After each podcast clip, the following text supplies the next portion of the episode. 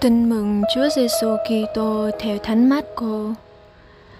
Khi ấy, Chúa Giêsu dùng dụ ngôn mà nói với các thượng tế, luật sĩ và kỳ lão rằng có người trồng một vườn nho, rào dậu xung quanh, đào bồn đẹp nho và xây một tháp, đoạn cho tá điền thuê vườn nho và trảy đi phương xa. Đến kỳ hạn, ông sai đầy tớ đến với tá điền thu phần hoa lợi vườn nho. Nhưng những người này bắt tên đầy tớ đánh đập và đuổi về tay không. Ông lại sai đầy tớ khác đến với họ. Người này cũng bị chúng đánh vào đầu và làm sỉ nhục. Nhưng người thứ ba thì bị chúng giết. Ông còn sai nhiều người khác nữa. Nhưng kẻ thì bị chúng đánh đập, người thì bị chúng giết chết ông chỉ còn lại một cậu con trai yêu quý cuối cùng. Ông cũng sai đến với họ, vì ông nghĩ rằng chúng sẽ kiên nể con trai ta. Nhưng những tá điền nói với nhau rằng, người thừa tự đây rồi, nào ta hãy giết nó, và cơ nghiệp sẽ về ta. Đoạn chúng bắt cậu giết đi và quan sát ra ngoài vườn nho. Chủ vườn nho sẽ xử thế nào? Ông sẽ đến tiêu diệt bọn tá điền và giao vườn nho cho các người khác. Các ông đã chẳng đọc đoạn thánh kinh này sao? Tảng đá những người thợ xây loại ra trở thành đá gốc tường. Đó là việc chúa làm. Thật lạ lùng trước mắt chúng ta.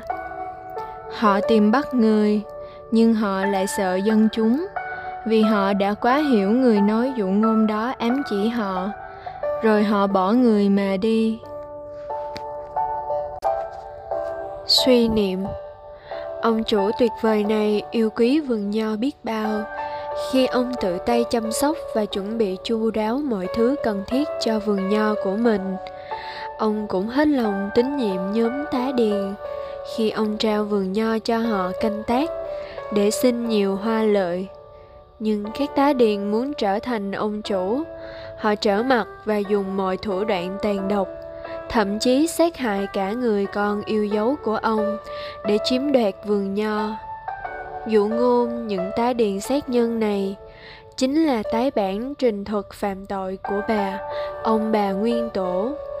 Thiên chúa đã tạo dựng thế giới như khu vườn địa đàng xinh đẹp, và ngài đặt con người vào đó để cày cấy và canh giữ đất đai nhưng adam và eva đã không muốn làm người tá điền được tín nhiệm của ngài.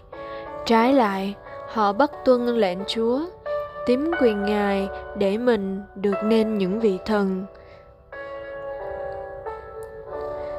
Mời bạn, thế giới này chính là vườn nho mà thiên chúa trao vào tay mỗi người chúng ta.